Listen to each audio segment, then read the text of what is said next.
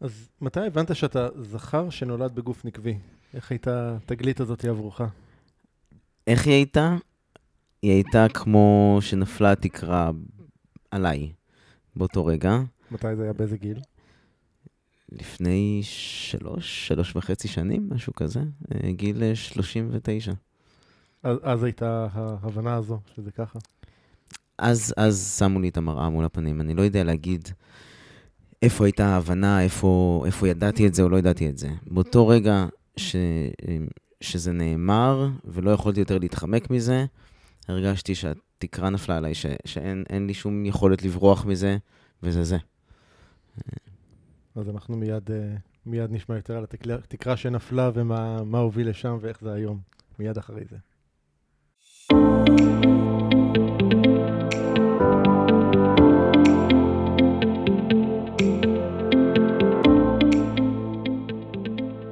הדבר היחידי הקבוע הוא שינוי.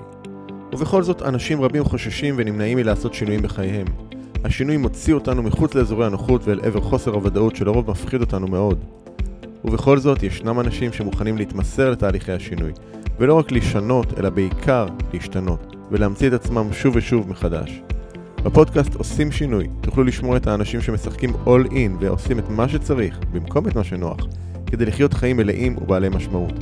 בכל שיחה אנו צוללים לעומק התהליכים הפנימיים שהם עוברים, הטריגרים שמפעילים אותם, הפחדים והחששות, ההצלחות, הכישלונות, הפעולות שהם עושים וההתפתחות שהם עוברים. בכל שבוע תוכלו לשמוע את ערן שטרן ברעיונות מרתקים ומעוררי השראה עם אנשים שהפכו את השינוי לדרך חיים. לפרקים נוספים בפודקאסט תיכנסו לאתר doingchange.co.il או חפשו עושים שינוי באפליקציות הפודקאסט המובילות iTunes, Spotify, Google פודקאסט ואחרות.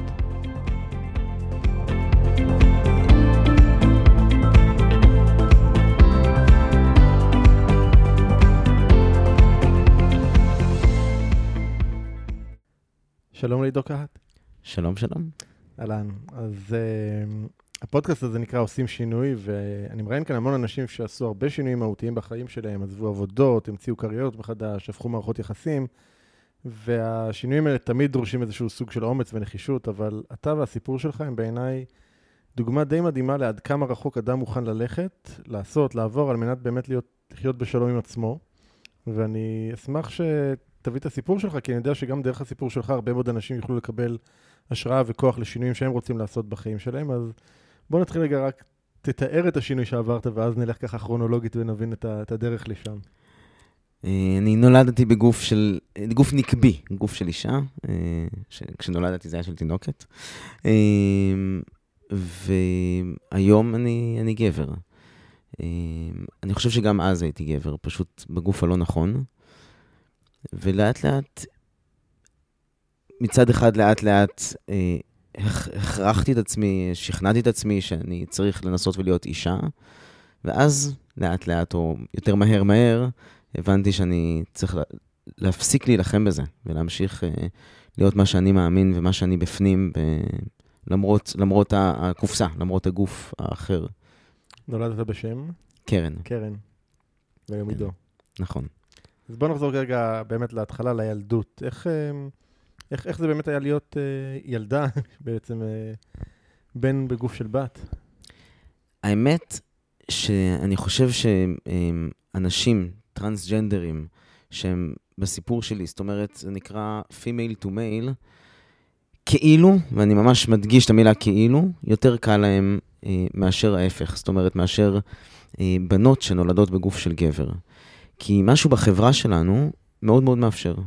הוא מאפשר לבנות להתנהג כמו בנים. אנחנו קוראים לזה טומבוי. כן. יש מרחב מאוד גדול לעניין הזה. זה אפילו מתקבל בסוג של חיוך כזה. נכון, נכון. כי החברה שלנו היא עדיין פטריארכלית ועדיין מאוד מאוד מקדשת אה, אה, את התכונות, התכונות הטובות הן התכונות הגבריות.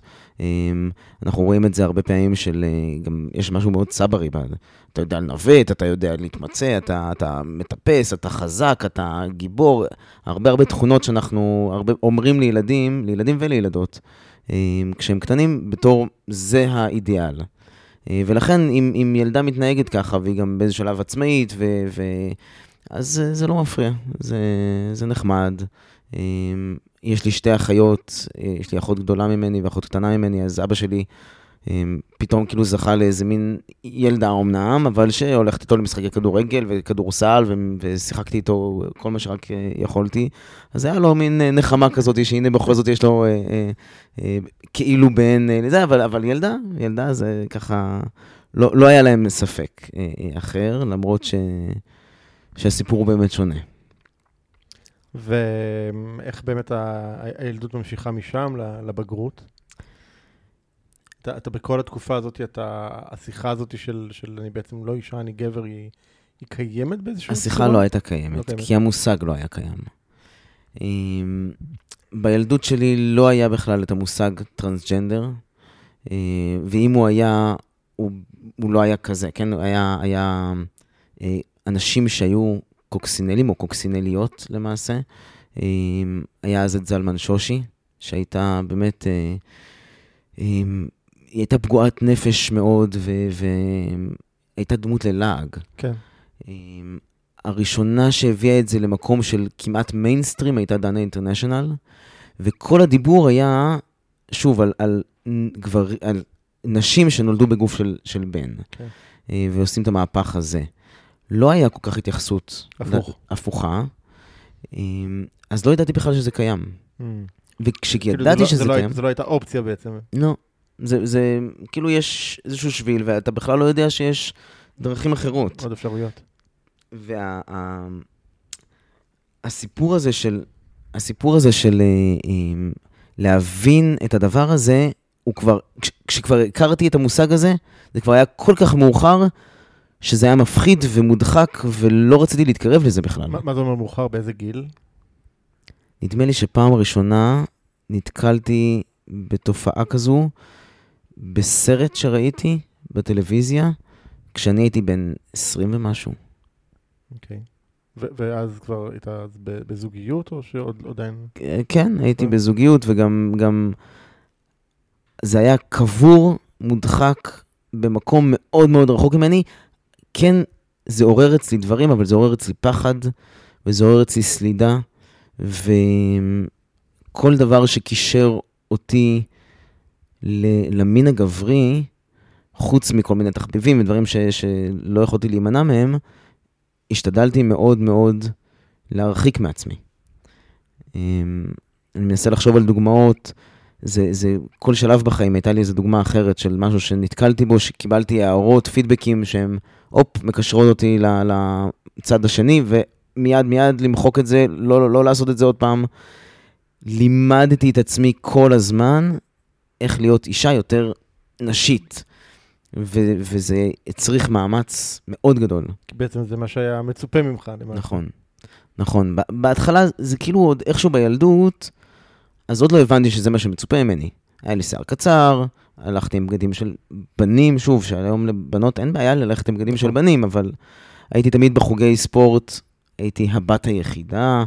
עכשיו, אני גם, כל פעם שאני אומר את הדברים האלה, אני יודע שיש בנות שאומרות, רגע, רגע, גם אני. אבל זה לא אומר ש... זה לא... אין איזה, כן. כמו ב-DSM, אם, אם עברתם את כל הדברים האלה, אז זה אומר שאתם כאלה. אם בת אוהבת כדורגל, זה בדיוק, לא אומר בדיוק, ש... זה לא אומר, ואני מאוד מאוד מעריך ורוצה שיהיו הרבה בנות, שיהיו עצמאיות, שלא יהיו תלויות, שיאהבו מה שהן רוצות לאהוב, שזה לא יהיה מגדרי ורק ורוד וכאלה, מאוד מאוד רוצה, זה, זה לא קשור בסוף לתחושה, אבל זה הסיפור שלי. כן. אמ, אז אני עדיין אספר אותו מבלי לנסות וליצור את ההזדהות הזאת ישר. אה. אמ, אז ממש בילדות הייתי יותר נאמן לזה. ואני גם זוכר, כשהייתי משחק משחקי דמיון, או, או לגו, או פליימוביל וכל מיני כאלה, תמיד הייתי דמויות של בן, לא הסכמתי אף פעם Mm. אה, דמויות של, של בנות. אה, וככל שהתבגרתי, אז אה, ויתרתי, ויתרתי על, על חוגי הספורט, ויתרתי על להוריד חולצה עם החבר'ה, Mm. ויתרתי על להשתתף בכדורגל עם החבר'ה. כי כל דבר כזה היו הערות, וזה לא, לא מצא חן בעיני לא החבר'ה. בנור- לא היה בנורמה בעצם. נכון. מה עם חברים, חברות ב- בתקופה הזאת? כאילו, איפה היה לך יותר נוח? תמיד רציתי יותר להיות עם הבנים, כי, כי היה לי יותר מכנה משותף איתם, אבל זה לא כל כך עבד, כי הם לא כל כך רצו. אז בסופו של דבר התרגלתי אה, אה, שיהיו לי חברות בנות. ומההתבגרות והלאה, היו לי כמעט ורק חברות בנות. ואז אתה בעצם מתבגר ומתחיל גיל ה-20, ואתה בעצם פוגש בן זוג. קודם כל, תיקח שלושה צעדים אחורה, גיל ההתבגרות. סיוט, אסון. באמת. זה היה, זה היה נורא. לא הצלחתי להסתכל על עצמי במראה. פתאום התחילו לגדול לי ציצים, Mm. זה היה נורא.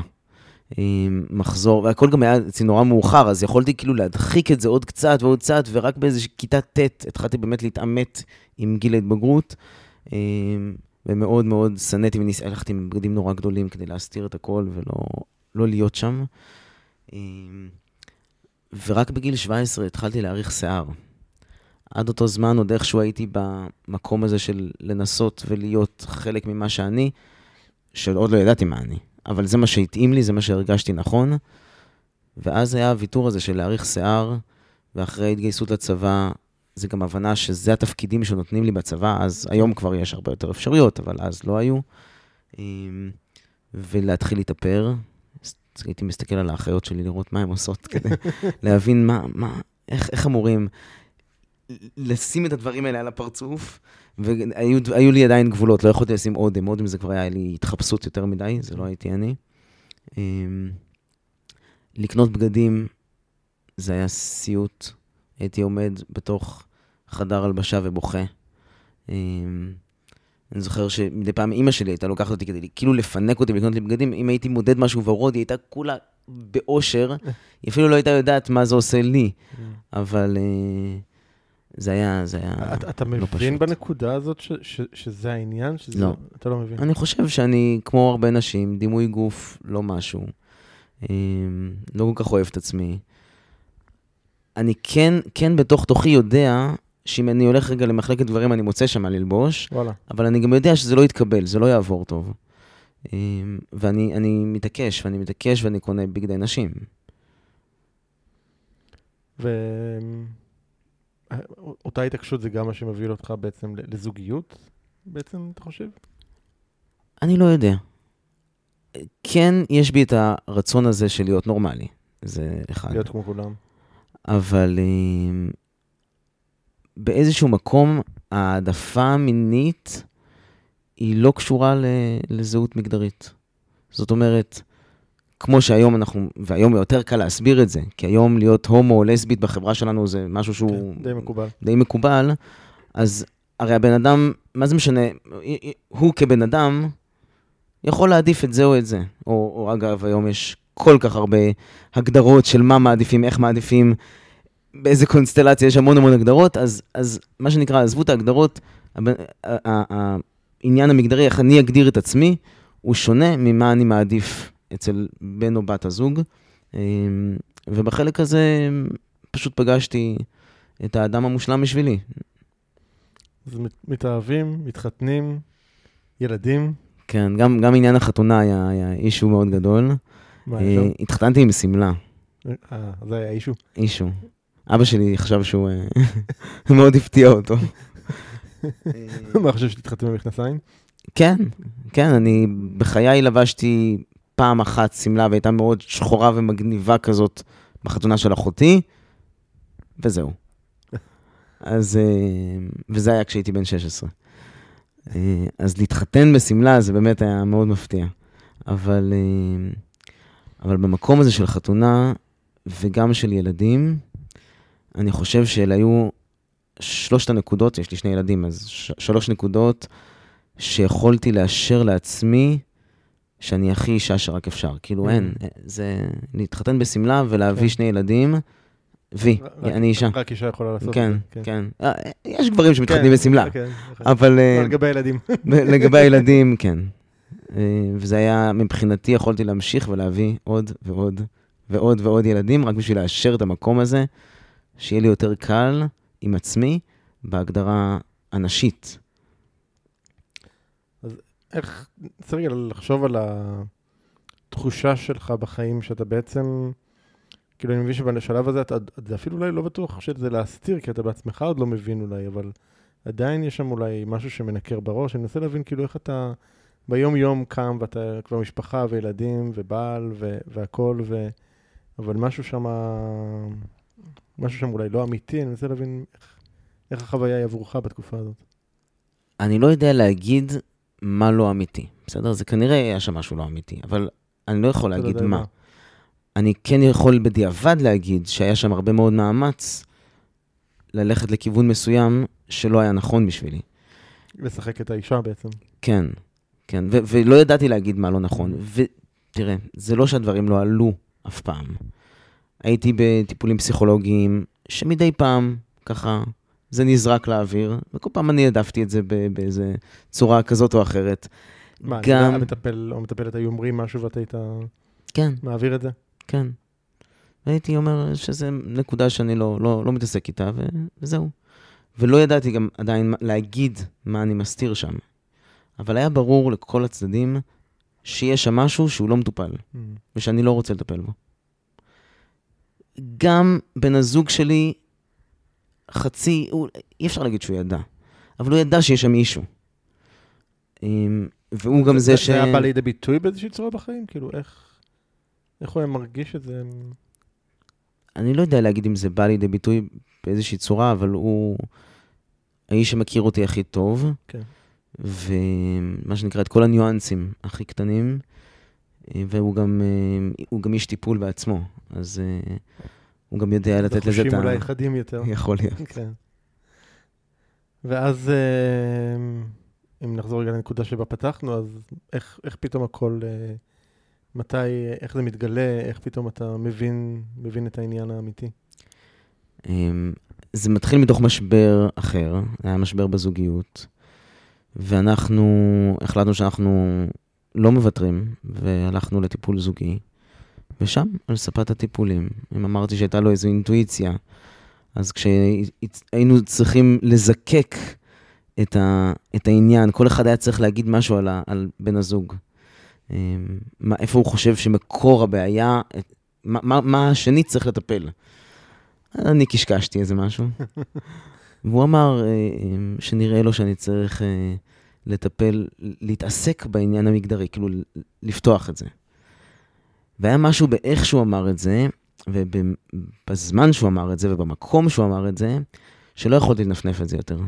לא יכולתי להגיד, טוב, אני לא מתעסק עם זה עכשיו.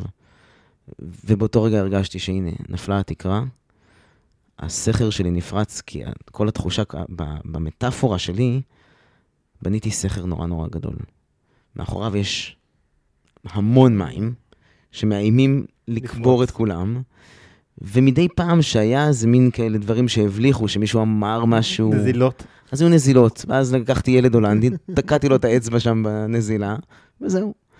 אבל uh, באותו רגע הסכר פשוט נפרץ, וכל המים התחילו לנזול. מה, מה, מה קורה? כאילו, מה שאתה ככה מרגיש נוח לשתף, איך... מה עולה, איזה תחושות? של מוות. מוות. מוות. אני, אני הולך למות, לטבוע. זה, זה מתחיל בתחושה שתעמוד רגע ערום בכיכר העיר, כולם עכשיו רואים לך, ו, וכלה בזה שהם יסכלו אותך עוד רגע. זה פשוט תחושה של מוות. ומן הסתם גם משמעויות והשלכות וילדים ומשפחה ו... כן. כלום לא עובר לי בראש והכל עובר לי בראש אה, אה, בהיבט הזה, אבל בעיקר זה שאני אני לא, לא רוצה להיות שם, זה מפלצת, ככה אני קורא לזה. מה. זה להיות שם? במקום שאני לא יכולתי בהתחלה להגיד את המילה טרנסג'נדר, זה היה לי נורא. אמ, התחושה הייתה שזו המפלצת שאני חייב לסלק אותה, להיפטר ממנה, או, או הבנתי שאני לא יכול לקבור אותה מחדש, אבל אולי שמישהו יגיד לי שאני טועה, שזה לא באמת זה. אמ, זו הייתה תחושה מאוד מאוד קשה, שבהתחלה הביאה אותי לדיכאון מאוד גדול, ולא ידעתי איך אני הולך להתמודד עם זה. אתם חוזרים הביתה מהטיפול, ומה? אני לא מדבר. לא מדברים? מדברים, אבל uh, אני... תפעולית. כן, חוזרים להיות באיזשהו מקום תפעולי, אבל אני, אני הייתי בדיכאון, נכנסתי מאותו רגע לדיכאון מאוד מאוד uh, עמוק, אבל אני לא יכול להרשות לעצמי להיות בדיכאון, כן? אני, יש לי ילדים, יש לי עבודה שאני צריך לתפקד בה, uh, וסחבתי את זה כמה שבועות. הייתי מגיע בבוקר לעבודה, מחנה את הרכב, לא מצליח לצאת מהאוטו, מחכה, מחכה, מחכה, אוסף את עצמי באיזה שלב, נכנס לעבודה, איכשהו מעביר את היום, בורח מהעבודה, לא יודע אם אני רוצה לנסוע הביתה. אמ, והבנתי שאין לי את הפריבילגיה לקבור את עצמי במיטה ולא לצאת, אבל זה, זה מה שרציתי. רציתי לא להיות. ואיך איך, איך זה ממשיך משם? כאילו, הדיכאון, אני מניח שהיה לו איזה תפוגה מתישהו. אמ, מזל שיש אינטרנט. מה, מה אתה מקיש? אני אמ, מתחיל לחפש, אני אפילו לא בטוח שהקשתי טרנסג'נדר, כי שוב, זה היה משהו מפחיד מדי בשביל להקיש, אבל התחלתי לחפש מגדר, התאמה מגדרית, התחלתי לחפש כל מיני דברים שהם כאילו ליד, הם, הם זה, אבל הם מילים יפות יותר, נקיות יותר. אמ, הגעתי לאיזה, פעם היו מין חדרי, אה, אני כבר לא זוכר איך קוראים, צ'אטים כאלה של אנשים ששואלים שאלות ועונים להם. והגעתי למקום כזה ש, שחבר'ה שמרגישים אמ, שונ, שונות מבחינה מגדרית, שהם לא, לא מתאימים, ומי שיעצה להם שם הייתה אישה בשם נורה. היה שם אימייל. היה שם גם טלפון, אבל לא העזתי להתקשר. אבל כתבתי לה. אמרתי, ננקה את זה, אני אוהב הרבה פעמים לכתוב. מה כתבת? כל הסיפור? לא ידעתי אז את כל הסיפור. כתבתי לה מי אני, כתבתי לה שלאחרונה אה, הגעתי לאיזושהי תגלית, ואני לא כל כך בטוח, הכל היה בלשון נקבה, וגם מסרתי אליה לדבר אליי בלשון זכר. אמ, בדיעבד, כשהיא קראה שוב ושוב את המכתב לא, לא מזמן, היא אמרה שקוראים שם את המצוקה הגדולה שאני הייתי בה. אבל בגדול, אה, אמ, ואה, גם כתבתי לה שאני רק כותב לה, אני לא צריך את העזרה שלה, אני, יש לי פסיכולוגית משלי, אני לא צריך את העזרה שלה. ומשהו כזה, לא, לא, לא בטוח בכלל מה רציתי להשיג בדבר הזה. היא כתבה לי בחזרה מאוד מאוד יפה, ובסוף, בסוף הדברים שהיא כתבה, היא אמרה שאם אני רוצה אז, אה, אז היא מלווה, היא, את התהליכים מגדריים, והיא מזמינה אותי לפגוש אותה. לקח לי קצת זמן עד שזה קרה, אבל בסוף... כמה זה קצת זמן? כמה שבועות, לא זוכר. וכל התקופה הזאת עם רועי, הבן הזוג, מה, מה קורה ביניכם בשלב הזה? השיחה ממשיכה? היא נפתחת באיזושהי צורה? שזה... היא לא נסגרה, והיא לא ממש נפתחה לעומק, כי לא כך ידענו מה לעשות עם זה. זה שם, זה כבר לא פיל, כי זה, זה, כאילו, זה פיל עם כותרת, כאילו, יש לו, אנחנו כבר יודעים מה זה. אמ, היה שלב שאמרת לו, וואלה, אתה צודק, זה באמת זה? כאילו... נראה לי שבאותו רגע שהוא אמר את זה, לא... כבר לא היה ספק. זה היה, כן, זה היה כולם ברור. שתיכם ידעתם. כן, שנינו והמטפלת ואני, זה, זה, זה אחד הדברים שרציתי לקבור את עצמי מהם, כי, כי זה, באיזשהו מקום הייתה הבנה אצלי, שהיה משהו שהסתרתי. Mm. שבעצמי לא כך ידעתי שהסתרתי, אבל הסתרתי. ואז פתאום שאני הוצאתי את הדבר שכל כך פחדתי ממנו וכל כך היה מוסתר, הוצאתי את זה גלוי, גלוי, כן, זה אמנם רק בן הזוג שלי שמכיר אותי הכי טוב, והפסיכולוגית שלי השנייה שמכירה אותי הכי טוב, אה, אה, ועדיין הרגשתי שאני במערומיי. אז אה, זה היה, זה היה לא פשוט, ובמהלך הימים האלה הוא, הוא ניסה לתמוך בי, הוא ניסה את היום-יום, אבל לא כך ידענו מה לעשות עם זה. מן הסתם גם אותו זה מאוד מטלטל דבר. כן, הוא עבר תהליך... אה, אני, אני לא יכול להגיד שכמו התהליך שלי, אבל הוא עבר תהליך מאוד מאוד גדול עם הסיפור הזה, וזה השפיע עליו הכי הרבה מאשר על כולם. נגיד עליו ואחר כך על הילדים, ועליו יותר, אני, עד כמה שאני מצליח לראות את זה. אז אתה מתחיל את התהליך עם נורה, ו... בפעם הראשונה שהגעתי אליה, קודם כל הרגשתי כמו איזה מרגל, שרק לא יראו mm. שאני מגיע אליה. אני הולך... שמש, כובע. משהו כזה, אני בא בלילה, אני הקדמתי באיזה שעתיים, זה היה בתל אביב. חניתי בדיזנגוף סנטר, ואני כזה מחכה, מחפש כזה, זה, מחכה. שנייה לפני שהייתי צריך, אני הולך, לה... אפילו לא ידעתי איזה מין קליניקה, מסתבר שהיא סוחרת, שכרה איזושהי קליניקה כזאת, ונורא כעסתי, מה פתאום, כאילו, יש כאן עוד אנשים, עוד מטפלים, יראו אותי. ועליתי במדרגות, ובא מישהו מולי וירדתי במדרגות, וחזרתי ועליתי במדרגות. בסוף, בסוף נכנסתי, והתיישבתי מולה, ונורא נורא פחדתי והתרגשתי, ואז היא אמרה לי שלום, ואמרתי לה שאני רק רוצה שהיא תעביר איזשהו אבחון, תעביר אותי איזשהו אבחון, ותגיד לי שאני יכול ללכת הביתה ושכאילו... שהכל בסדר. אני, כן, אני לא, אני לא שייך. אה, והיא הסתכלה עליי ואמרה לי שהדלת פתוחה, כאילו, היא לא... רוצה שתשלול את המצב. כן. אבל uh, היא אמרה שהדלת פתוחה, והדלת הייתה פתוחה, אבל אני לא יצאתי. ואז בעצם מתחיל התהליך? כן. שרובו היה להבין ולהכיר ולהסיר קצת את כל הפחדים. אה, זה, הפחדים, הפחדים היו מאוד מאוד... אה, מה, מה היה הפחד הכי גדול? היום זה נראה לי קצת מוזר, אבל אה, קודם כל להבין שזה אני, להבין שאני שונה, אני, שכל כך, כל החיים כל כך התעקשתי להיות כמו כולם, אז אני שונה. ומין שונות כזאת שהיא הרבה פעמים, לפי מה שאני הכרתי לפני כן, הייתה מושא ללעג. ו...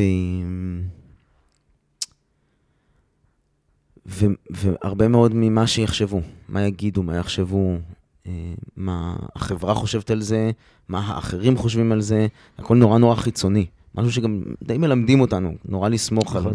על אנשים מבחוץ.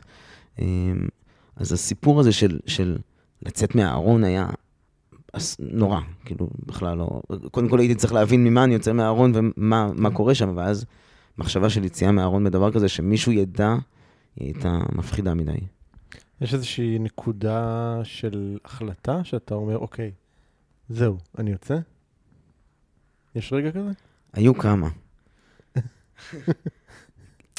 העניין אצל אנשים טר, טרנסים, וכמובן טרנסיות, כן, זה גם בש, בשני המובנים, זה שהיציאה מהארון היא כמעט בלתי פוסקת. כאילו יש לה שלבים בעצם. לא רק שלבים, היא כמעט בלתי פוסקת, כי אם, אם אדם, הוא, יש לו משהו בארון, אבל ניקח רגע את, את הארון המוכר של אה, אנשים שהם הומוסקסואלים, אה, הומואים ולסביות, קודם כל הם לא צריכים לצאת מול כולם מהארון, רק מול האנשים שאולי אכפת להם מבן, מבן או בת הזוג. אבל אצל אנשים טרנסים, הסיפור שאם אני רוצה שיפנו אליי עכשיו... כגבר. ב- כגבר, או, או להפך, כן?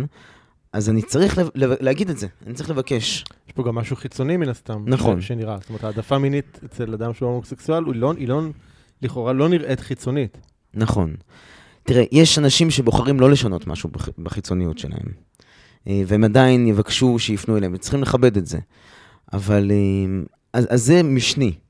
אבל אם אני רוצה שמישהו יפנה אליי כגבר, ויסתכל עליי ויתפוס אותי, שהעולם יתפוס אותי כגבר, אני צריך להגיד לעולם שאני גבר.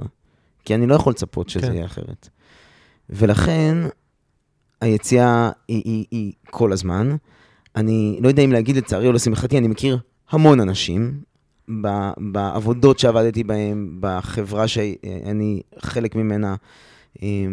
במקומות שעברתי בהם, אני אף פעם לא הייתי איזה דמות כזאת בצד, אה, נסתרת. תמיד הייתי במרכז העניינים. אז אני מכיר הרבה אנשים, ואני מבין לאט-לאט שכל אדם כזה, שמכיר אותי כקרן, אני צריך לעשות לו היכרות מחדש. כן. וזה נראה לי כמו סיוט מתמשך. אבל ניסיתי לפחות את ה... אין לזה סוף. אין לזה סוף. אבל את הקהילות הגדולות ככה ניסיתי בכל זאת אה, לאגד. אז כל פעם הייתה איזו החלטה של מה, מה עכשיו. אה, זה התחיל קודם כל עם המשפחה כמובן. באיזה שלב אתה מחליט לשנות את השם גם? בהתחלה,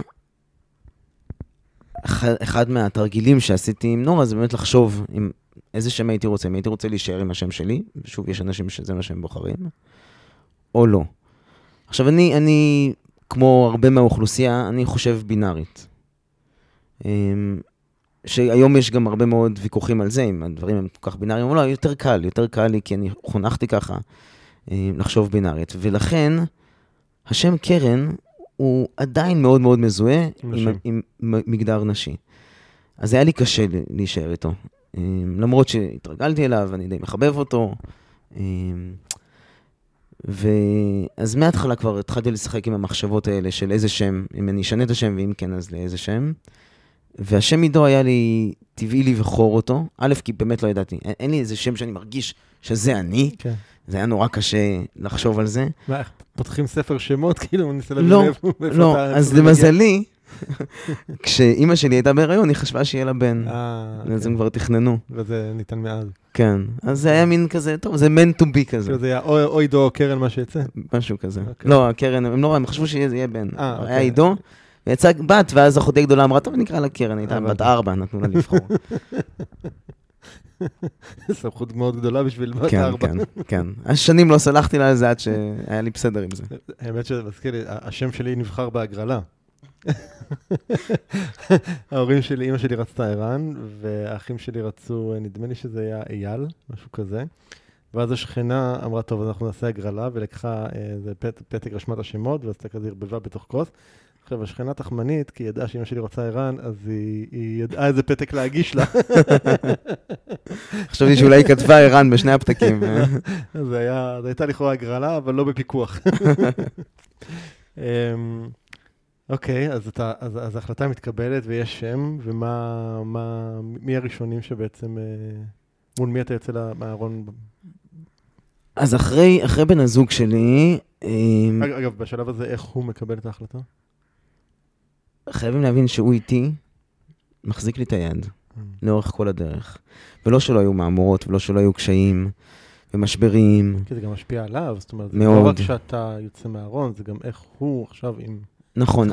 איך, איך הוא איתי זה שאלה אחת, איך הוא נתפס בחברה זה עוד שאלה, אבל אני חושב שהקושי הכי גדול שלו היה לשמור סוד. כי אני דרשתי ממנו שלא יגיד לאף אחד. זה היה סוד, זה היה נורא, זה עם הדבר הזה רק עם עצמו, בדיוק. מאוד קשה. ו- ולא היה לו את מול לשתף. אני עוד לאט לאט בחרתי, גם כל הקצב היה שלי. הוא לא יכול היה לזרז, והוא לא יכול היה לקחת אחורה. לא הייתה לו שום שליטה, הוא נגרר לתוך תהליך שהוא לא רצה אותו. אמ, ו- וזה היה מאוד לא פשוט, ו- והכי קשה היה לו הסיפור של הסוד. הוא איש שמשתף, הוא איש ש- שמספר, ונגזר עליו לא. אמ, ברוב הזמן הוא עמד בזה. אה, ועברנו הרבה מאוד משברים וטלטלות. אבל כל הזמן הוא היה שם לטובתי. הוא, הוא הבטיח לי שהוא מסוגל להתגבר על הכל, ושהוא שם לטובתי. וזה היה מאוד מאוד משמעותי. אמ, אז הוא היה הראשון, וכל הזמן, וכל צעד גדול שהיה שם הוא היה אה, יחד איתי. נדמה לי שהשנייה הייתה אימא שלי, שבהתחלה מאוד הייתי זקוק לסיפורי ילדות, כאילו לנסות ולבנות את הסיפור שלי, להבין משהו. והייתי צריך לספר לה, להסביר לה למה אני שואל את כל השאלות האלה כן. על הילדות, אז uh, הרגשתי שאני חייב לה, ואז גם היא. היה אסור לה לספר לאף אחד, כולל לא לאבא שלי. איך הייתה התגובה שלה? Um, עם הרבה כוונות טובות, אבל, uh, אבל לא, זה לא קל. זה לא קל להורים uh, להיות שם. אני חושב שכל התגובות של האנשים שקרובים אליי, ככל שאדם יותר קרוב אליי, עובר תהליך יותר משמעותי.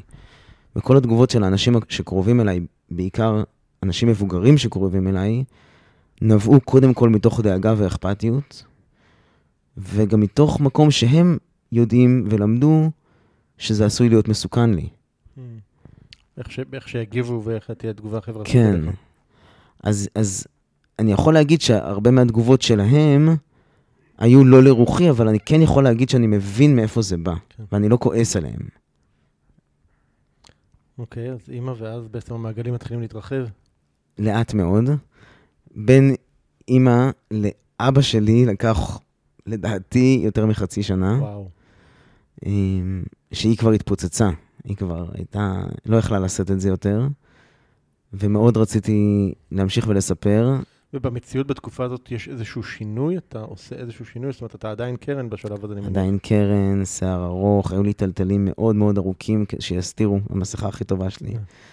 אמ, עדיין קרן לגמרי, חוץ משעה פעם בשבוע, שבועיים, שהייתי יושב אצל נורה, ולאט לאט מעז לנסות ולדבר בלשון זכר, לבקש ממנה שתפנה אליי בלשון זכר, זה היה באמת... ב- ובבית עם רועי זה עדיין היה בנקבה? כן? כן, כן. כן.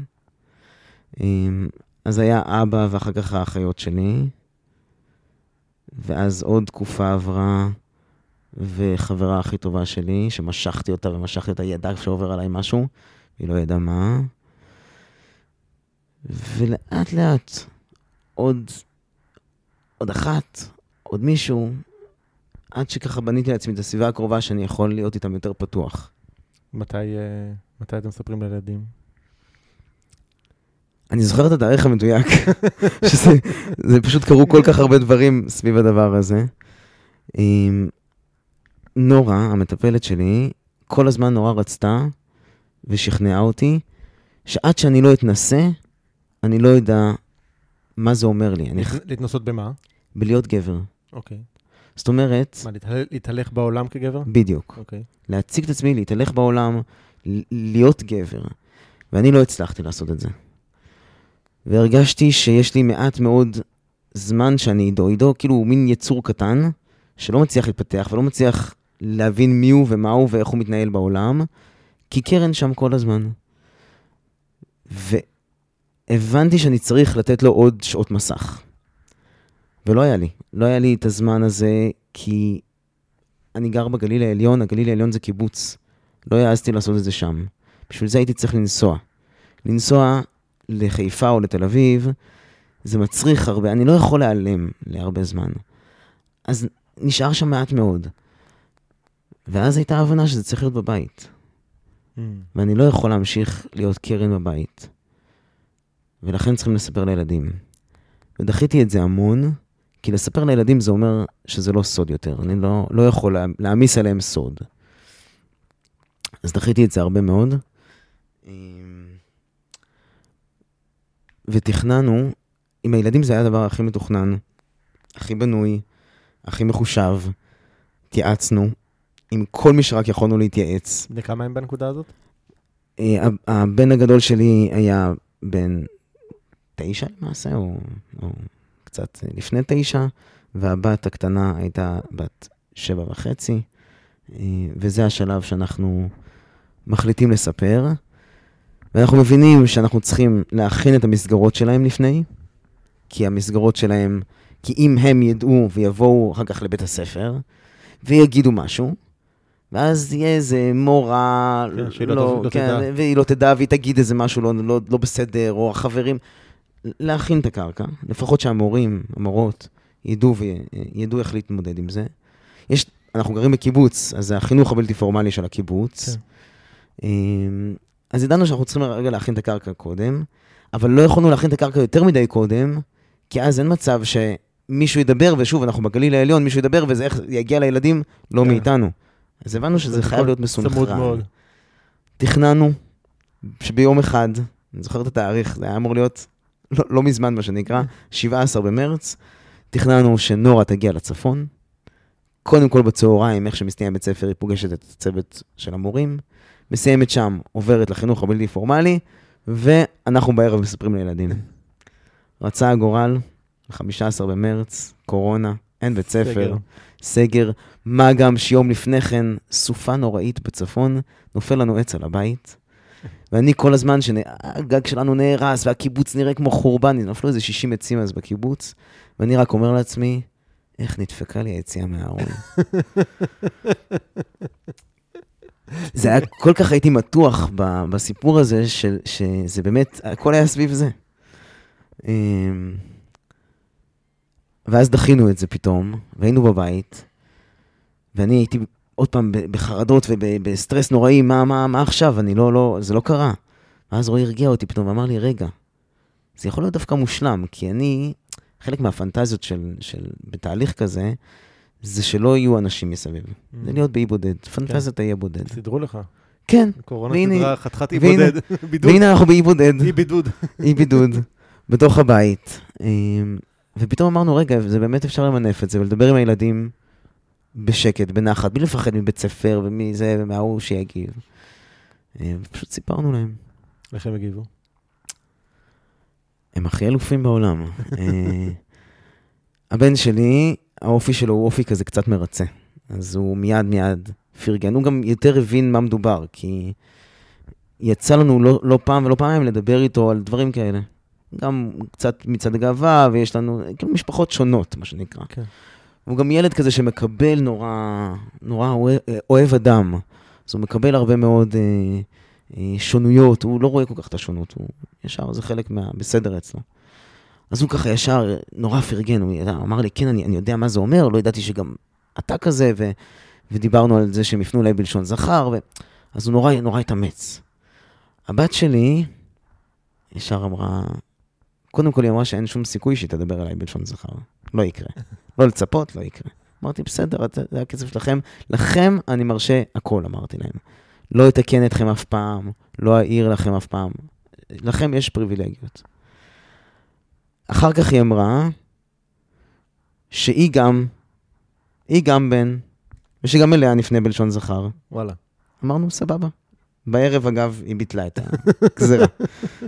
עד הערב זה- החזיק זה- מעמד. לא- זה לא הפחיד אותך כשהיא אמרה דבר כזה? לא, להפך. כי אני חושב שאם לא היה מפחיד אותנו כל כך לעשות חיפוש מגדרי, אה, בזהות המגדרית, לנסות ולהבין מה הזהות המגדרית שלנו, אז הרבה מאוד אנשים היו במקום יותר טוב. Mm. ואתה יודע, בן אדם יעשה איזשהו חיפוש עם הזהות של עצמו, הוא יגיע לזהות של עצמו, ואם זה יהיה לשם או לשם, לא משנה. לא משנה. כל עוד הוא שלם עם זה. נכון. ולכן, זה לא הפחיד אותי. ואני יודע שיש אנשים שזה נורא מטלטל אותם, אבל זה לא הפחיד אותי, להפך. אמ, אני מאמין גדול בלשאול שאלות.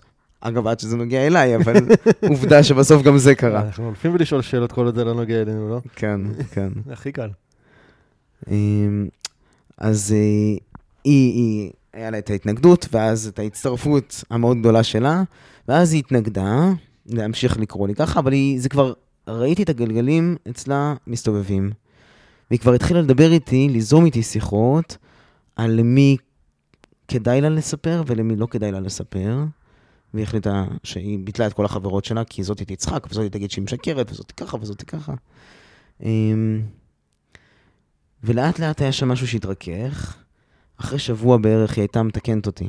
כי אנחנו גם היינו מתבלבלים, כי כולה בבית הייתי עידו, ומחוץ לבית הייתי קרן, וזה היה נורא מבלבל. ועדיין שיער ארוך והכל. כן. ואז כל פעם שהייתי... אה, לא, בעצם אז כבר לדעתי לא היה לי? שיער ארוך, כן. אבל כל פעם שהייתי מתבלבל, או מישהו אחר היה מתבלבל, היה בא לי ללחוש לי. Mm. טעית.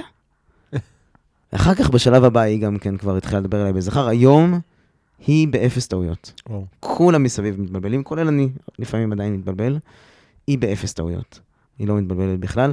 ובאותו ערב, מה שהיה הכי מדהים, אנחנו, בתכנון שלנו, אמרנו נחלק את זה. לא ננחית עליהם את הכל בבת אחת וזהו, לא נדבר על זה יותר, אלא היום נדבר על זה, נציג להם את זה. מחר נגיד להם, אולי הם רוצים לחשוב על איך הם יקראו לי. עוד כמה ימים נחשוב על אה, כל מיני, היו שם, היו שם אה, שורה של דברים שידענו שאנחנו רוצים, שזה לאבד, לאבד את זה יחד איתם. עשינו הרבה מאוד חושבים על הדבר הזה. והיא באותו ערב כבר אמרה שלא מתאים להמשיך לקרוא לי אימא, ו... והיא שלפה פתאום אימבה, אימבה. אימבה. וזהו, זה נשאר אימבה. נשאר אימבה. כן. אז אה, אחרי הילדים בעצם, כמו שאמרת, זהו, הסוד כבר, אה, אי אפשר לשמור אותו כסוד. נכון. ואז התחילו באמת שמועות בקיבוץ. כי הילדים... התחילו שמועות? כן, כי הבן שלי הוא היה כל כך גאה בסיפור הזה, כפרות עליו, היה יוצא החוצה. אתם יודעים, אימא שלי היא עכשיו בן, גדול. ואנשים לא כל כך ידעו איך לאכול את זה, אם זה נכון, אם זה לא נכון, אם הוא מפנטז עכשיו, או... מה הוא לקח? כן. אמ, אז הבנו ש- שיש שמועות, ובאיזה שלב השמועות כבר איבדו קצת אה, שליטה. כן, כבר התחילו להיות שמועות כן. מעניינות יותר כן, מהמציאות. כן, כן. מה למשל? אם יש איזו שמועה מעניינת כזאת? עזוב, אוקיי. עזוב, בואו. אה, ואז, ואז ההחלטה הייתה שנכתוב מכתב. לקיבוץ. כן, לקהילה. כי במכתב יש משהו שא', אני מגיע לכולם בבת אחת, כן, אפשר מאוד לדייק את המסר. נכון, אני יכול לאבד אותו, לדייק, אה, אה, וגם היה בזה משהו שידעתי שהולך לשחרר. Mm. אני הייתי מאוד מתוח מזה, אני מאוד פחדתי מזה, אבל זה היה משחרר את הילדים מהסיפור הזה של סוד, לפחות בסביבה הקרובה שלהם. וזה היה משחרר את רועי, כי כבר ידענו שיש אנשים שיודעים ויש אנשים שלא יודעים, וכבר לא ידענו מי כן ומי כן, ככה. היה איזשהו קובץ מעקב, זה כן, יודע, וגם- זה לא יודע. וגם, זה גם שחרר את כל האנשים מסביב שידעו או שמעו את זה כשמועה. כי הם לא כל כך ידעו איך להתייחס לזה, זה דבר נורא אינטימי, כן. למעשה. שוב, אני קודם אמרתי על זה שזה מצריך ממני לצאת כל הזמן מהארון, אני פותח כאן משהו שהוא נורא אינטימי. זה מחייב אותי. ואנשים לא יודעים איך לאכול את זה כל כך. לא יודעים איך לאכול את זה, במיוחד שזה לא מגיע ממני, זה מגיע כשמועה, אז הם, לא- הם לגשת להגיד משהו, לא להגיד משהו, זה נכון, זה לא נכון, הם לא יודעים מה לעשות עם זה.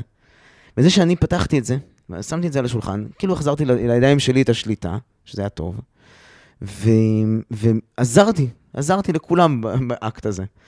וניסחנו מכתב, בהתחלה הוא היה לא כל כך טוב. אני קצת, הייתי צריך לשחרר קצת את, ה, את המחשבות שהיו לי על כל מיני אנשים שהפיצו את השמועה הזאת. אז קצת, אה, אז היה פרק כזה במכתב? כן, כן, שמהר מאוד צונזר כמובן. אה, ובסוף הגענו לניסוח שמאוד מאוד היה מדויק, היה קצר, פחות מחצי עמוד, עם, אה, עם בדיוק, שלום, אנחנו ככה, אה, זה הסיפור שלי. אני מאוד מודה לכל מי שדואג, כי השאלה, השאלות הראשונות שאנשים היו שואלים אותי זה על הזוגיות ועל הילדים. אז התייחסתם לזה במכתב? כן, אמרנו, כולם בטוב, אנחנו עוברים תקופה מאתגרת, אבל כולנו בטוב, ו, אמ, ואני מבקש שמעכשיו לפנות אליי בזכר. וזהו, עם זה חתמתי כמה משפטים, אה, מדויק מאוד, וזה עשה טוב. זה עשה טוב. קודם כל קיבלתי באותו יום, נתחיל, אוקיי, דחיתי את זה, בסדר? הדרך שאני הולך בה הרבה פעמים, זה שאני, קשה לי להתמודד עם זה, אז אני לא עושה את זה ולא עושה את זה, והמכתב כבר היה מוכן. לא שלחתי אותו, ולא שלחתי אותו, ולא שלחתי אותו, ואז אני צריך רגע להתנתק מהמחשבה ול, וללחוץ על ההדק. פשוט לעשות. לעשות בבת אחת. אמ, ובבת אחת קמתי בבוקר, ואני לא אומר לאף אחד כלום, כן? רועי יודע שהמכתב אצלי, והוא יודע שאני באחריותי לשלוח לשלוח אותו. אני לא אומר לו כלום, אני פשוט שולח אותו למזכירה של הקיבוץ, כדי שתפיץ בין כולם. והיא בכלל לא הייתה בעבודה בבוקר. אז כבר הספקתי להגיע לעבודה ולהיכנס ליום ולא לחשוב על זה, ופתאום, באחת בצהריים, התחילו תגובות. גל של תגובות. אבל כולם היו מאוד מחבקות ומאוד uh, אוהדות. Um, אז זה, זה היה מרגש, זה היה מפחיד, ועדיין לא העזתי להסתובב בקיבוץ. אני בכלל, ש... היה ש... שנתיים ירדתי למחתרת, לא, לא הסתובבתי בקיבוץ.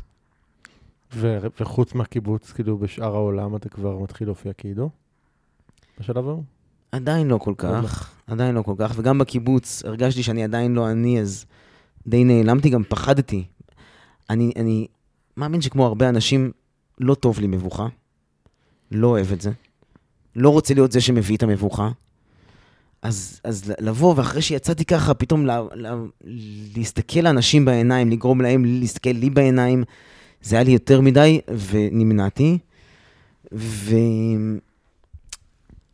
אז עדיין, עדיין קשה להגיד שהייתי, מה שנקרא, התהלכתי כעידו בעולם.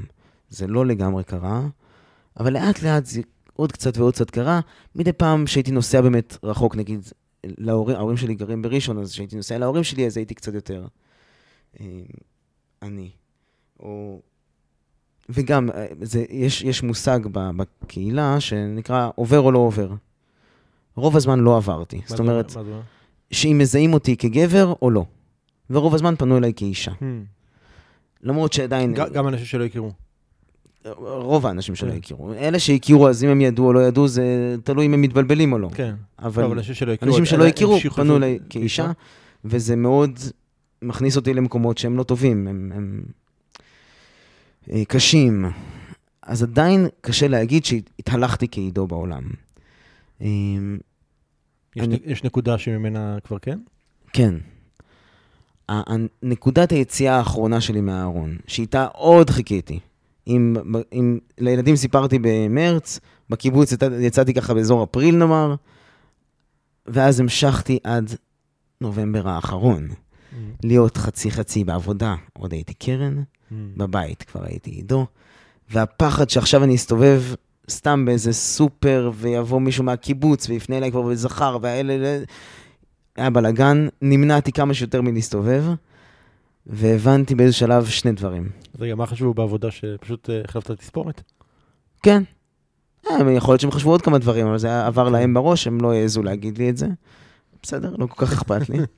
אמ, הסיפור הזה בעבודה, ידעתי שאני מתישהו אצא בעבודה, ידעתי שאם אני רוצה לקחת את זה קדימה, אז אה, זה יקרה. לא כל כך ידעתי מתי, וזה היה החלק שהכי הפחיד אותי. זה הכי הפחיד אותי מכמה סיבות. קודם כל, הארגון שאני שייך אליו, אני עובד במועצה לשימור אתרי מורשת, שהוא ארגון מדהים ומקסים, אבל יש שם גם הרבה מאוד דברים שהם שמרנים, הם, הם משמרים, כן?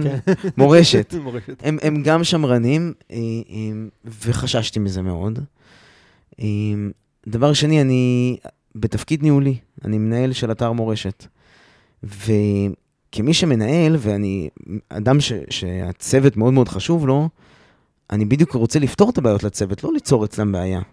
ולהביא את המבוכה הזאת שהמנהל, זה מה שהוא עכשיו מביא, וגם לא להיות במקום שעוזר להם לפתור את זה, זה הרגשתי עם זה לא כך בנוח, ולא כך ידעתי איך אני הולך להתמודד עם זה. והדבר האחרון היה הסיפור של המבקרים.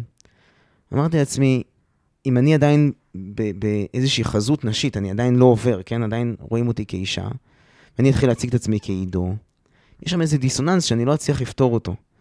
ועוד, יש שם גם כל כך הרבה אנשים שמכירים אותי, שזה היה נראה לי אינסופי. כי מגיעים לאתר הזה גם מדריכי טיולים וכאלה שהם חוזרים, מה שנקרא אנשים שחוזרים, כן. המון. וגם, זה אתר שהוא הנצחה, יש שם הרבה מאוד משפחות שכולות וכל מיני כאלה, הם נורא נורא רגישים. ואמרתי לעצמי, איזה מין זכות בכלל יש לי שאני אביא איזה משהו שהוא כאילו תופס סיפור, נפח, למקום כזה, אני לא רוצה לקחת את הסיפור, זה לא סיפור שלי שם. והרגשתי, לא, לא הצלחתי לפתור את זה. וזה היה הדבר האחרון הלא פתור שהיה לי. אז איך זה נפתר? כשידעתי שאני רוצה להתחיל לעשות שינוי אה, חיצוני, והיה לי ברור שאין מצב שאני לא אומר לפני כן. אה, עוד כמה חודשים קודם, קצת אחרי שסיפרתי בקיבוץ, אז כן אמרתי לבוס שלי. כי הבוס שלי גם הוא קיבוצניק, גם הוא מהצפון, והוא מכיר הרבה מאוד אנשים ועובד. זה היה מגיע אליו. בדיוק, פחדתי מאוד שזה יגיע אליו ושזה יהיה לא טוב. שזה לא יהיה ממך. נכון. אז סיפרתי לו, הוא התנהג מאוד מאוד יפה. הוא באמת היה על הכיפאק. הפתיע אותי. אה, לא, לא, לא, לא ידעתי מה לחשוב, כאילו, לא, לא הכנתי עצמי, ולכן הייתי אה, מאוד מופתע. אה, וזה עבר טוב, והוא גם אמר, ברגע שאני אחליט להמשיך, אז שאני אשתף אותו ונעשה את זה ביחד. וכשהרגשתי שזהו, שאני הולך לקחת את הצעד הזה קדימה, אז ביקשתי ממנו שאנחנו נתחיל לקדם את העניין, וזה היה פחות או יותר עם ההחלטה של לקחת הורמונים קצת אחרי. התחלתי קצת ככה לקחת הורמונים, ואז אמרתי שזהו, חייבים uh, לצאת עם זה. וזה בעצם הייתה... זה היה דלת הארון האחרונה בגדול? כן, כן, והיא הייתה דלת ענקית, כי מהרגע ש... ש... בעבודה גם עשינו את זה קצת, uh, מין ישיבה כזאת עם המנהלים, אני לא הייתי נוכח, אבל הייתי, הייתי נוכח, נוכח נפקד. um, אז uh, קודם כל, המנהלים, ואז, ואז uh, כתבתי גם כן מכתב מאוד דומה לנוסח שלו uh, שכתבתי בקיבוץ. ומאותו רגע, זהו, אין קרן. מאותו רגע, המשפחה הראשונה שנכנסה למוזיאון, אמרתי להם, שלום, אני עידו. הצוות שלי כמעט התעלף מאחורה, כי לא אחד, שוב, יריתי, כן. יריתי שם, אה, לחצתי על ההדק מבלי להכין אף אחד. ו... ומה שעוד קרה, זה שדווקא המשפחה הזו, עכשיו, אני לא, לא, לא היה לי אכפת. משפחה דתייה, אני מציג את עצמי כעידו, כבר קצת עברתי, אז לא היה לי אכפת. ואז אה, הם אומרים, אה, שלום עידו, אה, זאת וזאת, שלחה אותנו, אנחנו גרים ביישוב שלה, היא שלחה אותנו, היא אמרה שאנחנו נפגוש פה את קרן. ככה, הראשונים. אמרתי לעצמי, מה אני עושה? משפחה דתית, זה עכשיו כאילו מה אני... אמרתי, יאללה, לי אין אלוהים בחלק הזה. אמרתי, כן, אה, למעשה אתם פוגשים את קרן, אבל עכשיו אני כבר לא קרן, אני איתו. והם היו ממש הכי כיפים בעולם. כן, קיבלו את זה כן, טוב. כן, קיבלו את זה סבבה. והמשכתי והדרכתי אותם, הם מאוד נהנו, היה בסדר גמור. אתה נתת להם חתיכת חוויית ביקור במוזיאון, חבל על הזמן. כן, אני חושב שזה עבר כל כך חלק, שאני לא בטוח שזה מה שהם... אה, שיזכרו. יכול להיות שהם יזכרו את זה בתור איזה אנקדוטה, אבל כן. זה לא היה הדבר העיקרי שהם עברו שם. עוד קורה שאנשים אה, פונים אליך כקרן היום ולא כעידו? כן, או, היום זה קרה לי הרבה. אה, באמת? היום? היום ספציפית. היום ספציפית זה קרה לי הרבה. ואז מה, אתה מתקן אותם? כן, אני כבר, יש לי את השטאנץ. מה המשפט בדיוק? מה המשפט? אני אומר, אה, זה נכון, אני, אתה באמת מכיר אותי כקרן, אבל היום אני כבר עידו, אני עשיתי תהליך של התאמה מגדרית. עכשיו, אני יודע שלא כולם יודעים מה זה התאמה מגדרית, אז כן. אני מיד אחר כך מוסיף שינוי מין, למרות שזה לא הניסוח הנכון, אבל אני מוסיף את זה כדי שהם יבינו.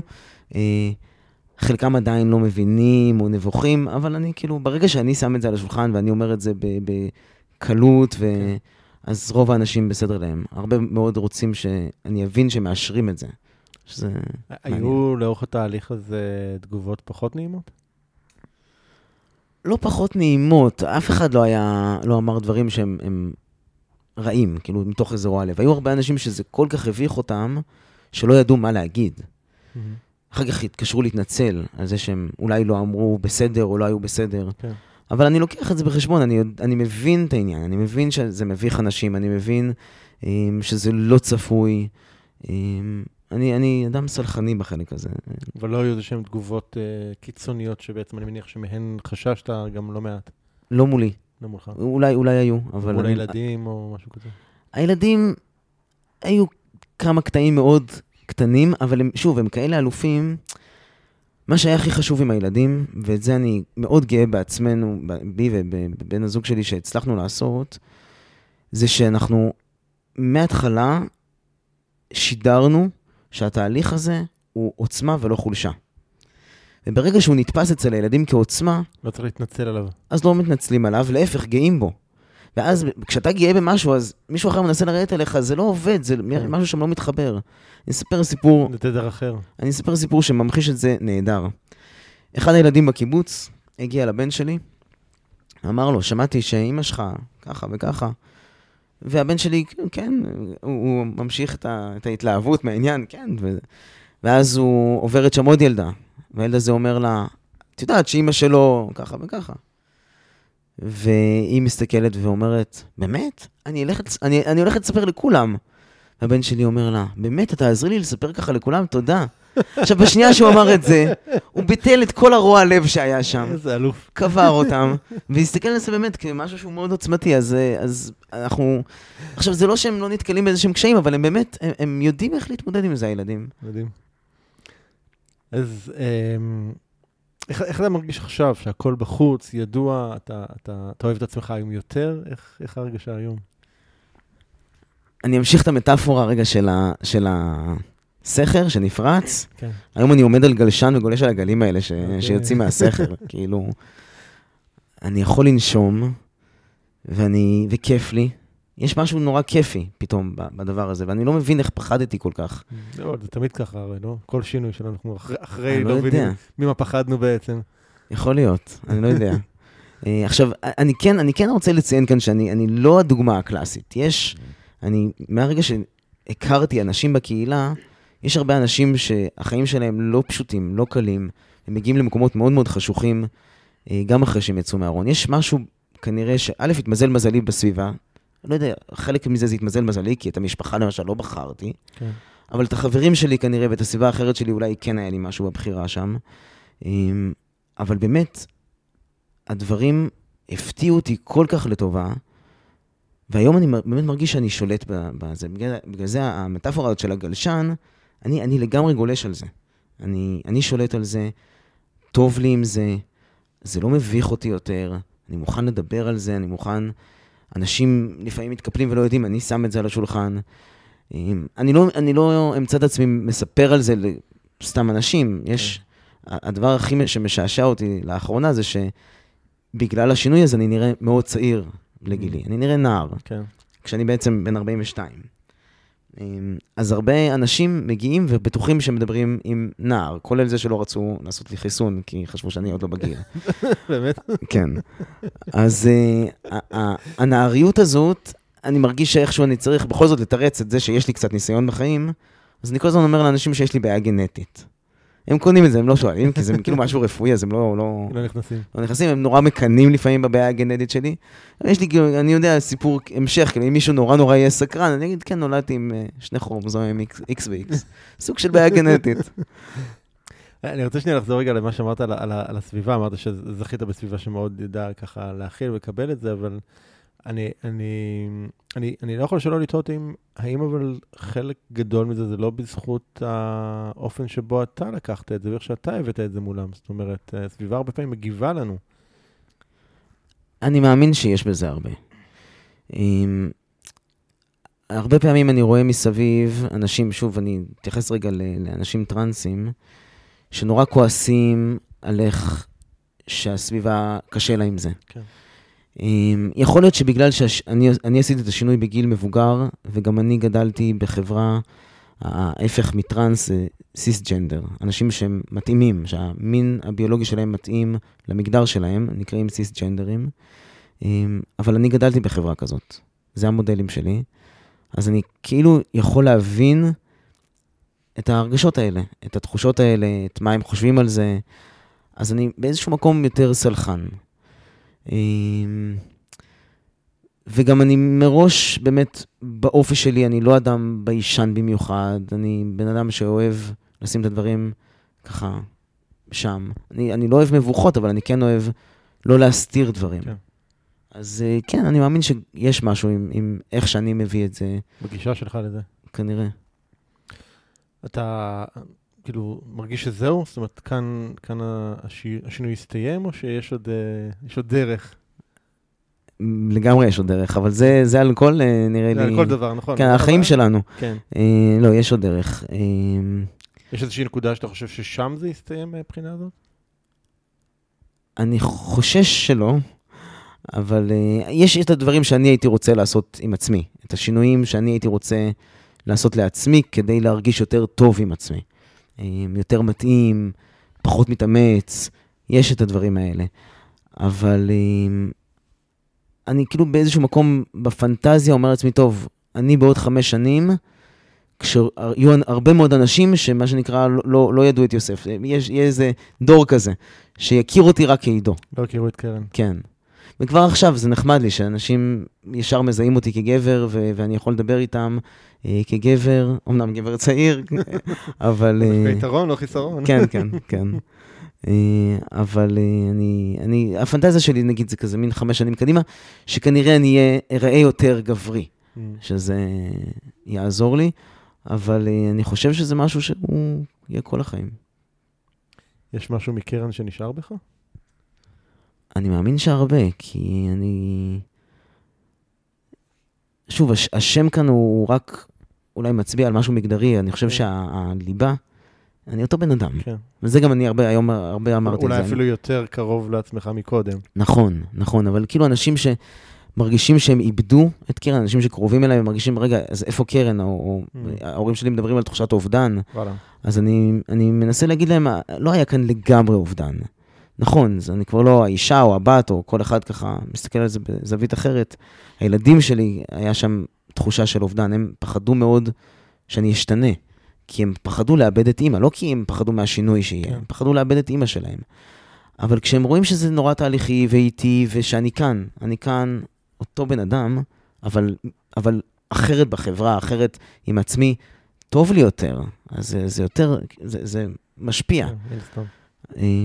ולכן אני מאמין שיש שם, יש שם הרבה מקרן, אבל אה, היא פחות רלוונטית היום. אתה יודע, אני, חושב שכל אחד ששומע את הסיפור הזה, אז בטח אחת המילים הראשונות שעולה לו לגביך זה שאתה מאוד אמיץ, ואני יודע שההגדרה הזאת היא מאוד מאוד מעצבנת אותך. כן, היא הייתה מעצבנת אותי יותר עד לפני כמה חודשים, היום פחות. היום קצת פחות. היא הייתה מעצבנת אותי כי אני, אני אדם שנמצא בתוך פחד, וזו התחושה שרוב הזמן הוא מרגיש, שאומרים לו שהוא אמיץ, זה, זה, הוא מרגיש דיס- דיסוננס בין מה שאחרים רואים אה, אה, לבין מה שהוא מרגיש. ויש שם עוד משהו, יש שם משהו שאני חושב שהוא היה קצת בלתי נמנע. זה לא שאני בחרתי אה, לסכן את עצמי, כן, לטפס על איזה הר, לקפוץ מאיזה צוק, גם דברים כאלה עשיתי, כן, אבל... ושם יש איזה מקום של בחירה. אני הרבה יותר, בתהליך הזה, הרבה יותר הרגשתי, קצת כמו ב- בלידה הראשונה ש, של הבן שלי. כשילדתי אותו, אז היו שם הרבה מאוד קשיים, כמו שהרבה לידות, או לידות ראשונות, אה, אה, והיה שם שלב שגם האפידורל השפיע עליי מאוד רע, ו- והוא היה במצוקה, ואני הייתי במצוקה, ואמרתי לבן הזוג שלי, די, אני רוצה הביתה. בוא נבטל את הכל, הביתה. זהו, לא צריך, לא צריך ללדת. לא צריך. עכשיו זה היה ברור לכולם שזה הולך רק לכיוון אחד. זה בדרך כלל ככה, לא? כן, אין לי את הניסיון האישי, אבל אני מניח שזה בדרך כלל ככה, כן. אבל, זה בדיוק הייתה התחושה גם בתהליך הזה. אתה אומר, כאילו, אז אני חוזר למה שאמרת, אתה אומר, כאילו, כשבן אדם עושה משהו אמיץ, יש שם איזושהי נקודת בחירה, ופה לא הייתה בחירה, זה מה שאתה אומר בעצם. כן. הבחירה שאולי הייתה יכולה להיות לי זה בקצב. זה להגיד שאני מדחיק את זה עכשיו שוב, שאני... ו- ו- אבל אין לי ספק שלא יכולתי יותר להתעלם מזה. אומרת, אני חושב שאם אם זה לא היה אה, לכאורה מתפוצץ באותו טיפול, זה כנראה היה מתפוצץ בנקודה אחרת. כן. חד משמעית. אוקיי. איך אגב, איך, איך, איך אגב הקשר הזוגיות היום עם רועי, כאילו אחרי שהכל כבר בחוץ ו... אנחנו ביחד, אנחנו החברים הכי טובים. אמ, עדיין עולות שאלות, כי, כי למעשה זה, אם אני עד היום חייתי באיזשהו כאילו שקר אה, לגבי הזהות שלי, אז עכשיו אני קצת מכריח אותו לחיות בשקר. כי הוא סטרייט, אבל הוא אוהב אותי, שוב, כן. יש ליבה. ואנחנו אוהב אוהבים אחד את השני. נכון. אז זה מעמיד, מעמיד קשיים, זה לא שאין קשיים, ופתאום יש איזו הבנה, כאילו אנחנו יכולים לעצמנו, באי הבודד שלנו, להחליט כל מיני החלטות, אבל יש את החברה, ומול החברה הוא פתאום מבין שהוא מצטייר עכשיו כמשהו שהוא לא. אה, ואנחנו לומדים להתמודד עם זה. אני לא יודע מה, איך, איך נמשיך להתמודד עם זה, אבל בינתיים אנחנו מתמודדים. אם אה, מישהו שומע עכשיו את הדברים האלה ומרגיש שהוא במקום דומה למקום שבו אתה היית, מה, מה היית אומר לו? אני לא יודע כל כך מה להגיד לו, אני רוצה לתת לו יד. כאילו, אני כן. רוצה... כי, כי זה תהליך, זה תהליך, וכולם כנראה צריכים לעבור את השלב הזה של פחד. אין, אין כנראה קיצורי דרך, כמו שאין קיצורי דרך בשום דבר. כן. אה, וצריכים לעבור איזשהו מסע של קצת גיהנום ו- והרבה פחד, ועד שמתחילים לטפס. אז uh, אני רוצה, אני הייתי רוצה להגיד לאנשים ש- שיהיה להם את אורך הרוח הזה ואת ה... והנה, אני חוזר כן לעניין של האומץ, כי היום אני כבר כן מבין את זה יותר, את האומץ להמשיך ללכת בדרך הזאת, כי הנקודה שבה מגיעים לזה שטוב לי, היא כל כך שווה את זה, ו- ולכן אני אומר, אני, אני מוכן לתת יד למישהו כזה, כי, כי הוא צריך לעבור את, את הדרך הזאת, רק שלא, אנשים בתחושה שלא יהיו לבד. כן. זה בעיקר. אם היינו יכולים ככה לחזור אה, בקפסולת זמן, כן, והייתי יכול לקחת אותך ככה ל... לאיזושהי נקודה בילדות, לעידו הילד, והיית יכול להגיד לו משהו, לתת לו איזושהי עצה, מה היית אומר לו? אתה יודע, זה, זה בדיוק מה שהביא אותי לאיזה... ל- להיות שלם יותר עם הסיפור הזה. כי בכל התהליך הזה, אתה ש... אני, אני שאלתי את עצמי אם זה, אם זה זה או לא זה. איך אני יכול להיות בטוח? Hmm. הסיפור הזה של איך אני יכול להיות בטוח הטריף אותי, עד הרגעים האחרונים. אמ, והיה קטע אחד שעשיתי תרגיל, כזה מין תרגיל פסיכולוגי, בדיוק מה שאתה אומר עכשיו. תחזור אחורה, תפגוש את עידו הילד, ותגיד לו משהו. מה אמרת לו? אז זה היה דמיון כל כך מוחשי, אמ, שזה היה מטלטל מאוד, אבל הגעתי לחדר ילדות שלי, ופגשתי אותי, ו... ואמרתי לו, אמרתי לו ש... שזה בסדר, פניתי אליו בז... בזכר, והוא תיקן אותי. מה, הוא תיקן אותך לקרן? הוא תיקן אותי, כי ככה גם אני הייתי עושה, הייתי, כן. כולם מתקן, כולם היו מתבלבלים והייתי מתקן. והוא תיקן אותי ואמרתי לו שהוא לא צריך לתקן אותי. Hmm. שאפשר אפשר גם אחרת, אפשר גם להיות אה, אה, בן, וזה בסדר. אה, וזה היה מאוד, אה, קטע מאוד מאוד חזק. כי הייתה שם איזושהי הבנה מאוד עמוקה של אם מישהו היה פותח לי את הנתיב הזה כילד, אולי אה, הדברים היו אחרת. למרות שאני לא בטוח שהייתי רוצה שהדברים יהיו אחרת. כן, יש אולי איזשהו אה, ערך לתהליך הזה, ש... למסע הזה שעברת. יש ערך למסע ויש ערך גם, בסופו של דבר, גם לקרן וגם לדברים שקרן השיגה. וכנראה שאם הייתי עושה את זה בגיל צעיר, אז לא הייתי פוגש את בן הזוג שלי ולא היו לי שני, ילדים. שני הילדים שלי. כן. אה, יש, אה, אז אולי, אז אולי באיזשהו אופן הצלחת ליהנות משני עולמות. כן, לא, ניצחתי את השיטה. וואו, זה ליהנות משני עולמות. אה, כן. היום, היום היה לי ויכוח, יש את הסיפור הזה של אה, מישהו שמתגייר, אז הוא יכול לספר בדיחות פתאום של כן. יהודים. נכון. אז היום היה לי איזה קטע כזה, שמישהי יצאה מאיזשהו קטע במוזיאון ודיברה על, על זה שאנחנו לא מעצימים את הנשים, שהיו, אנחנו מקום שמדבר גם על הפלמ"ח, אנחנו לא מעצימים את הנשים, ואיך יכול להיות שאנחנו ככה וככה וככה. ואחרי ויכוח מאוד סוער, אז היא הטיחה בי ואמרה לי, טוב, זה כי אתה גבר ואני אישה. גדול. אז אמרתי לה, רגע, תעצרי, את לא יכולה להאשים אותי בזה. 40 שנה הייתי במקום שלך, אני כולה שנה גבר. אה, זה חתיכת ייבוש, לא? כן, היא- היא סתמה את הפה. כן, אני אני לא- אני לא- אני לא- לא- אני יכול רק לדמיין את הסיטואציה, לא מקנא בה, לא מקנא. כן, היא הייתה צריכה להסדיר נשימה, אני מניח, אחרי זה. כן, כן. אבל נראה לי שהיא היא הבינה. יש לי שאלה, שאלה קבועה שאני שואל את כל האורחים שלי, אז תתכונן. אם הייתי יכול לארגן לך שלט חוצות ענק, ששמים אותו במרכז העולם, וכל אחד בעולם יכול לראות מה כתוב עליו, מה היית כותב עליו? אני טרנסג'נדר ואני גאה, והסיפור הזה של גאה, נראה לי שזה, רק לאחרונה הבנתי מה, מה המשמעות של מצעד הגאווה. וואו. כי עד אותו זמן זה היה אה, מין מצעד כזה שהרבה אנשים מתערטלים, וכן, הסתכלתי על זה במין אה, משהו נורא זה, אבל, אה, אבל התחושה שאני יכול להיות גאה במה שאני, במה שעד לפני כמה חודשים קראתי לו מפלצת, והיום אני גאה בזה, זה, זה התחושה הכי טובה שיש לי עכשיו. אז אני אאמץ את זה. מדהים. יש איזושהי שאלה שהייתי צריך לשאול אותך ולא שאלתי? וואו, אה, לא יודע. טוב, אה, אם מישהו ככה היה רוצה ליצור איתך קשר, מה, איך, איך הכי קל על אה, לעשות את זה? אה, חפשו אותי בפייסבוק, אה, אני יכול לתת את מספר הטלפון שלי, אני... אנחנו נשים על זה אולי קישור באמת לפייסבוק בדף של הפרק, ומי שרוצה שייכנס לפרק, doingchange.co.il, ותחפשו את הפרק הזה, ושם יהיה קישור אה, לדף פייסבוק של עידו. אה, וואו, תשמע, ראיינתי הרבה אנשים, ואני ממש רוצה להודות לך על, ה, על הפתיחות והכנות, ו... ואין אין מה לעשות, נקרא לזה אומץ, אומץ גם להיחשף, וכאילו, לא שום דבר לא אומץ לעשות את התהליך, אבל אה, אה, בהחלט אה, באמת בעיניי ראוי להערכה, ואני חושב שיש פה הרבה השראה להרבה אנשים ש...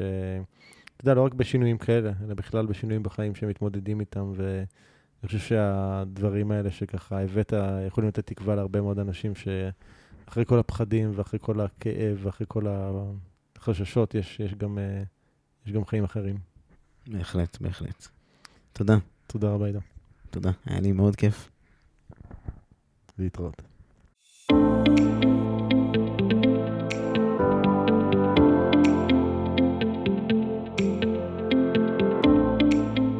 זהו, עד כאן לפרק של היום.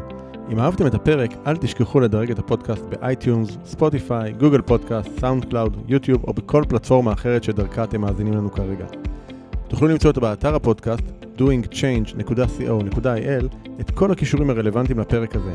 שם גם תוכלו להירשם לפודקאסט ואנו נשלח לכם תזכורת בכל פעם שאנחנו מעלים פרק חדש. נרשמים באתר doingchange.co.il אני מזמין אתכם לכתוב לי תגובות, מה אהבתם, את מי תרצו לשמוע בפרקים הבאים, או כל הערה והערה אחרת שיש לכם. אתם מוזמנים לשלוח לי ישירות למייל feedback at ערנסטרן.co.il או בפייסבוק שלי facebook.com/ערנפנפייג'. אם אהבתם את הפרק הזה, אל תשאירו את כל הטוב הזה רק לעצמכם. בטוח שיש לכם חברים שרוצים גם הם לעבור שינוי. שתפו אותם ושילחו להם את הפרק. ומילה אחרונה, אבל חשובה. אם קיבלתם השראה מהפודקאסט ואתם מרגישים את השינוי בוער בכם, אם החלטתם שאתם רוצים שינוי ואתם מוכנים לעשות את מה שצריך, ולא את מה שנוח, כדי ליצור את השינוי הזה בחיים שלכם, אני מזמין אתכם לתאם איתנו שיחת בהירות, ללא עלות וללא התחייבות. בשיחה הזו נעזור לכם להתמקד ולהבין כיצד לקדם את השינוי בחייכם.